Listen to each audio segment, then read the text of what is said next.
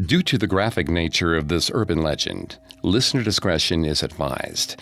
This episode includes graphic descriptions of violence and self mutilation, along with mentions of sexual violence. We advise extreme caution for children under 13. There's nothing wrong with a little retail therapy, and there's a certain satisfaction in heading back to your car in the mall parking lot, laden with the fruit of your efforts. But as you juggle shopping bags, keys, and your purse by the driver's side door, you think you hear a sound. Confused, you turn back towards the mall. Then a blade slashes your Achilles tendon, and you begin to fall.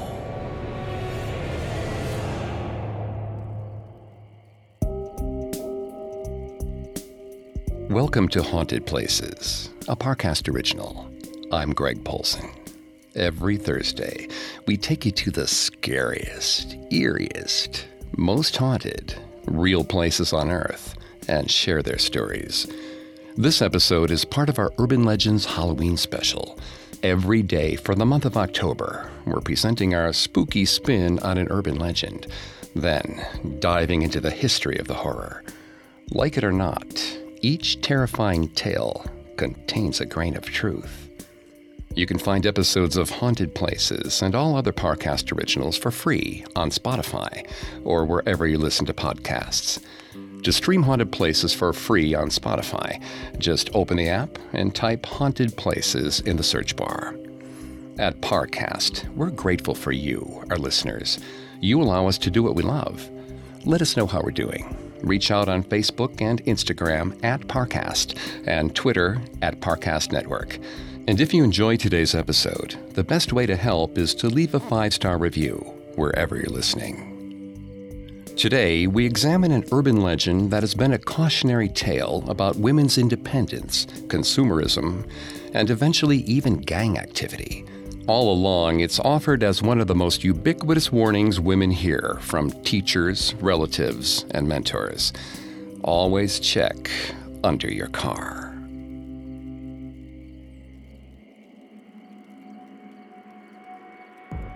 The slasher under the car and its sister story, The Killer in the Back Seat, which we previously explored, are tales with a concrete impact on the culture of American women just as they learned at some point to keep their keys pointing out between their fingers, they were taught to check the back seat and under their cars before getting too close. Millions of women have been warned that there could be a man waiting underneath their cars in parking lots, prepared to slash their ankles and rob, assault, or murder them, as improbable as the physics of it might seem. We often don't examine the physics because the story gets to a primal fear the way that public spaces can become just as dangerous as private ones. All it takes is one person to break the social contract and a crowd to ignore him.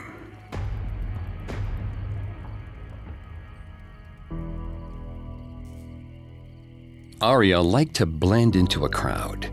Being alone in a sea of people wasn't isolating to her, it was exciting. There was a place amidst the chaos for her to think and watch without any pressure to interact. She loved carnivals, sports games, and crowded bars. But she absolutely hated the mall. People moved in smaller crowds in malls, loose family units and teenage cliques trying desperately to stand out from the throng. Aria was alone, an island to herself that everyone passed, but no one visited, aside from marauding salespeople. And there were a lot of marauding salespeople. But she needed new pants, and she couldn't wait the two days it would take to get them off Amazon. Her shift at the electronics store started in a few hours. She thumbed mindlessly through rows of khakis, trying to find something with practical pockets. A man approached, wearing just the kind of khakis she needed, and a polo, the uniform for most retail sales jobs. He asked if he could help her find something. She smiled politely and turned him down. He looked at her and then the rack of clothes. The man introduced himself as Adam and asked if she could be his Eve. He finished it with a wink and a nudge in a bid to be charming. It did not work. Her smile tightened as she declined that offer. Undeterred, he started talking about the outfit she was wearing. Arya was ready to leave the conversation. She turned to make a smooth exit, but he had somehow barricaded her against the racks without her realizing, leaning nonchalantly like a greaser in a 50s movie. She ducked under his arm and walked away. It was Tuesday, so there were no small crowds today to hide behind. Instead, the shoppers formed a long archipelago, not enough cover to lose yourself in, just far enough apart to be noticed. Arya ducked into another clothing store, telling herself he wouldn't leave his shift to pursue her. Another guy in khakis and a polo approached her. This time, at least, she knew that he worked there by his name tag. As he talked, she scanned the rest of the store. Adam was watching her through the wide glass windows. A shiver slipped down her spine. She kept her eyes moving, not wanting Adam to know that she'd seen him. The clerk asked if she was okay. She told him she thought so. If she did tell the clerk what had happened, would he even think it was wrong at all? It was a free country. If Adam wanted to follow her around in a public space, that was his right. Even if it made her feel unsafe, he was only looking. The security guard would say this to her if she made a report. There's nothing illegal about looking. Aria wandered around the store for a few more minutes, waiting for him to lose interest. Her eyes drifted over to the windows casually. He was still watching her, with a smile on his face. Her car was on the other side of the mall. She would have to pass by him in order to get out of here. If Arya was going to have any chance, she needed to blend in with another group. She paid for her new pair of pants and waited in the back of the store for an opportunity. A group of girls headed towards the clearance section. Arya moved closer to them. She snuck glances back at Adam as the girls pawed through the clothing racks. He stayed in the same spot. The girls turned to leave. Arya took up a position less than two feet away from them. She kept her pace steady, trying to regulate her breathing. She walked with them past several stores. Someone was walking behind her. She could feel their breath on her neck. Arya refused to turn around.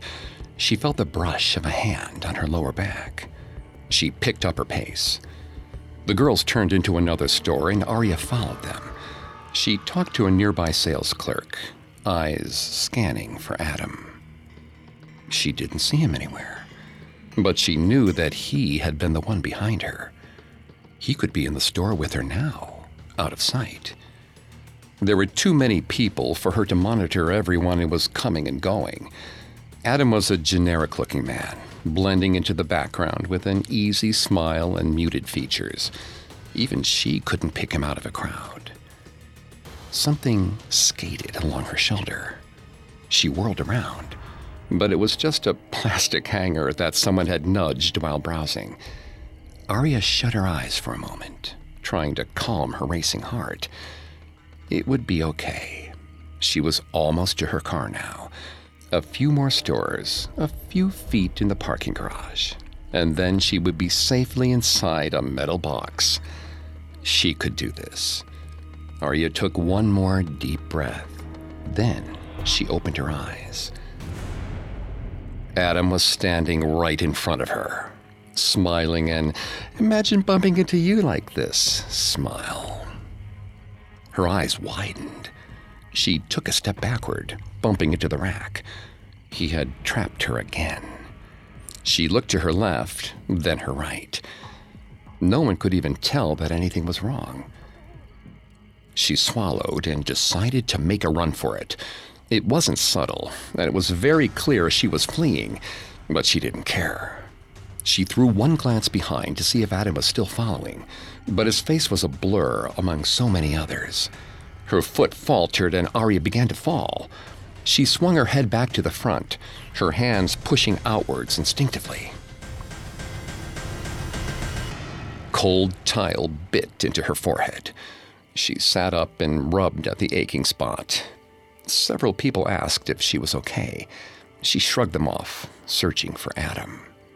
He wasn't in the crowd that was gathering around her. Arya breathed a sigh of relief.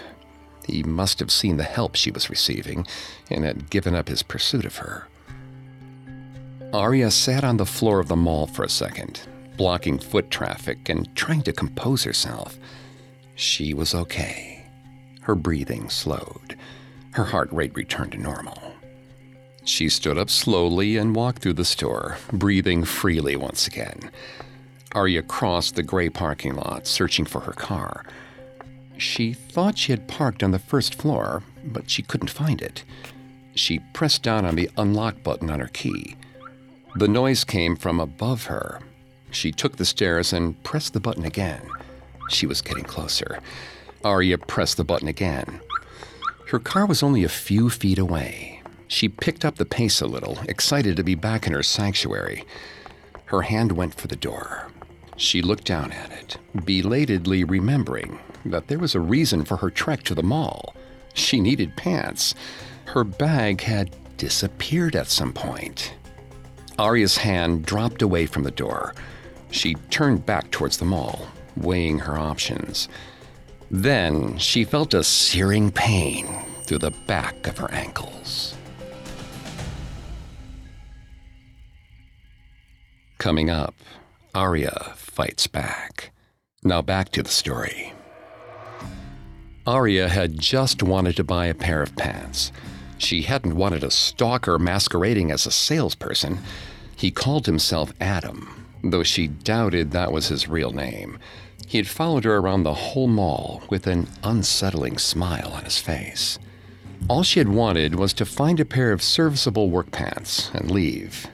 Now, however, she'd settle for the ability to walk.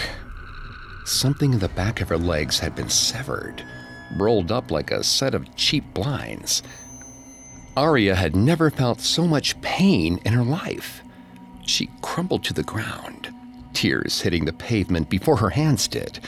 She tried to get up, but she couldn't bend her legs without pain shooting up them. The concrete scraped the skin of her palms and her cheek. Someone was coming. Arya screamed for them to help her, to call the police or the hospital, anyone who could help her. Brown boots stopped in front of her. They had been coming from behind some kind person who had seen her fall on the way to their car. She looked up, following the khaki pants and polo shirt to an equally indiscriminate face. Adam. In his hands, he held a knife that was still dripping with blood. Her blood. The two falls she had taken today had scrambled her brain. She didn't understand how he knew where she was. She'd seen him leave. Her voice cracked as she asked how he found her. Tears blurred her vision. He smiled down at her. Adam had practiced doing this sort of thing. He knew what limits to cross and where. As far as anyone in the mall had been concerned, he hadn't done anything wrong. Women were predictable prey. They always ran for their car, Maybe before technology had wormed its way into every aspect of human life, a woman might have been able to slip past him. But now, they sent him a beacon in the form of their car alarms. He could wait in the corners of hallways and stairs, tracking the noise. His hiding place was always the same. He sighed heavily. Hadn't she heard you should always check under your car? You never know who might be hiding under there. Arya felt sick. Adam's head was swimming in front of her eyes, fading in and out of focus. The blood on his knife was a cartoonish red, too bright to have come out of her body. But she felt a sting of air against her calves, the same warm liquid dripping from her wounds. He stared down at her still smiling, fascinated. Her hands reached out slowly, trying to grab his leg. He stepped around her easily. None of this felt real to her. Her head rolled to the side, the world blurring in front of her. The only spot of focus she could find was on Adam's long, pointed teeth. They jutted out towards her. A flash of silver suddenly crossed her eyes. She squinted, telling herself to focus on the details of Adam. If she survived, she would need to remember what he looked like. He pulled on her hair, a hard tug that seared through her scalp. Everything went black for a brief moment. When the world returned, she felt a physical lightness to her head. Then she saw the strands of hair on the pavement. A clump of her hair was hanging in Adam's hands. He told her it was a little present for himself, for later use, after she'd served her purpose. She was trying to stay awake. The urge to give in was too strong. Every part of her had been decimated by pain. She was hyper aware of each and every nerve ending in her body. Adam brought the knife down through her palm. She screamed. He told her to pay attention to the pain. To him, there were no easy outs here. She could hear other people walking through the area, but none of them seemed to notice her screams or intervene. She was alone in a sea of strangers, none of them interested in protecting her. No one looked between the cars. Arya begged him to let her die. She couldn't push through the excruciating pain. She just wanted to be free of it. Free of him. He told her there was usually more to play with here. The women fought. They struggled to hold on to their lives, trying to make bargains with him, as though he were their own personal devil. Arya would not offer him anything. Her eyes went to the knife, embedded in her hand. She tried to concentrate, straining to think through her agony. In a flurry of movement and screaming, she lashed out ripping the knife from her tattered palm and jabbing it at him. He stepped back, trying to evade the wildly swinging blade. Her last slash cut through his pants. The skin tore open, a trail of blood dripping down the khaki. It was a satisfying sight. Adam wrenched the knife out of her hands. He called her stupid. Her palms clenched into fists, and she tried to drag her body farther along the concrete.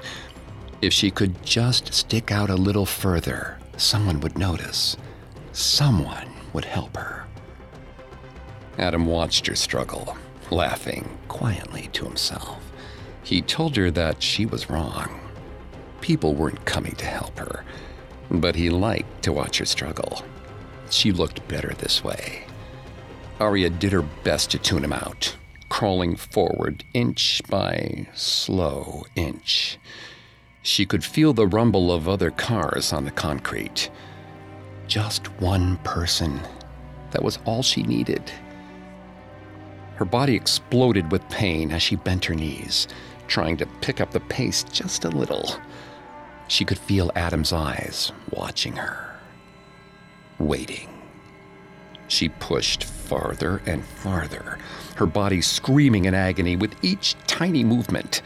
Her torso was sticking out into the road now. The pain had been worth it to get this far. She didn't have much farther to go. Help was imminent. But Adam had circled around her, standing in her place of safety. No one was coming, he told her. No one cared. She was his, and nothing she could do would stop him. Arya heard it before she saw it. 5,000 pounds of metal struck at him all at once, turning him into a broken rag doll, mangled limbs akimbo and bleeding. His body arched and flew, slamming into a heavy support beam before hitting the ground with a wet and heavy slap and crunch. Even in her blood soaked haze, Arya smiled. Thank God that person had been speeding in a parking garage.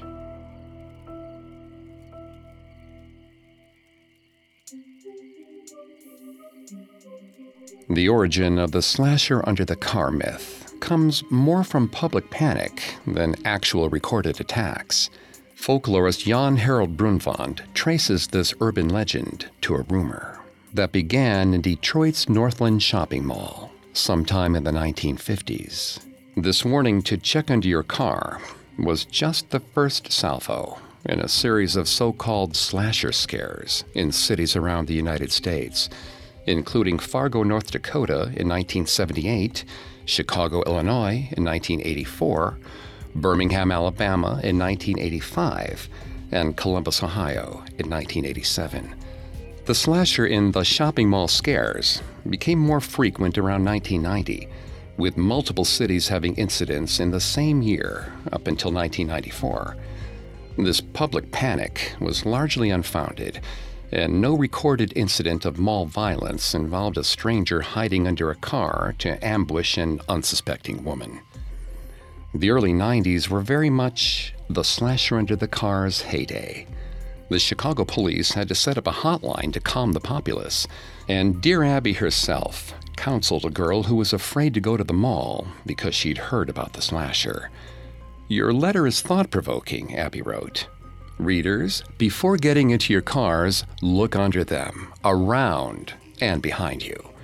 No one seems to consider the actual angles that would need to line up in order for an assailant to hide beneath a car and make a clean cut along the back of their victim's ankles. But the story is more about the monster under the bed grabbing you feel than any realistic form of physical attack.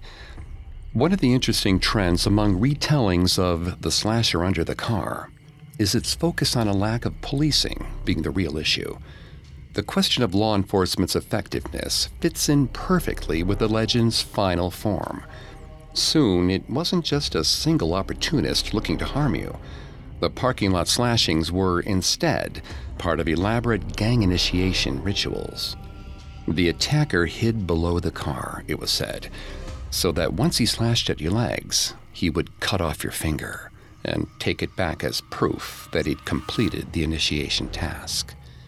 There are no records of gang members ever hiding under cars in order to attack people, and it is telling that these rumors tend to circulate more heavily in white neighborhoods. There's nothing quite as suburban and safe as a shopping mall. This is why mall based urban legends violently break that sense of security. But the story persists, Despite physics, statistics, and facts, women are told to check under their cars. But often the real danger is in plain sight watching. And they have far more efficient ways to harm you than waiting under your car.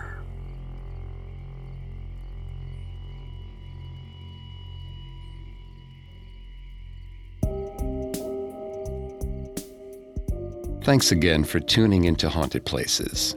We'll be back tomorrow with a new urban legend, and on Thursday with a new haunted place. You can find more episodes of Haunted Places and all other Parcast originals for free on Spotify. Not only does Spotify already have all your favorite music, but now Spotify is making it easy for you to enjoy all of your favorite Parcast originals, like Haunted Places, for free from your phone, desktop, or smart speaker. To stream Haunted Places on Spotify, just open the app and type Haunted Places in the search bar. And don't forget to follow us on Facebook and Instagram at Parcast and Twitter at Parcast Network. Until tomorrow, don't believe some of the things you hear. Believe all of them. Haunted Places was created by Max Cutler, is a production of Cutler Media, and is part of the Parcast Network. It is produced by Max and Ron Cutler, with sound design by Kenny Hobbs. Production assistance by Ron Shapiro and Paul Liebeskind. Additional production assistance by Maggie Admire and Freddie Beckley. This episode of Haunted Places was written by Lil D. Ritter and Jennifer Richey. I'm Greg Polcyn.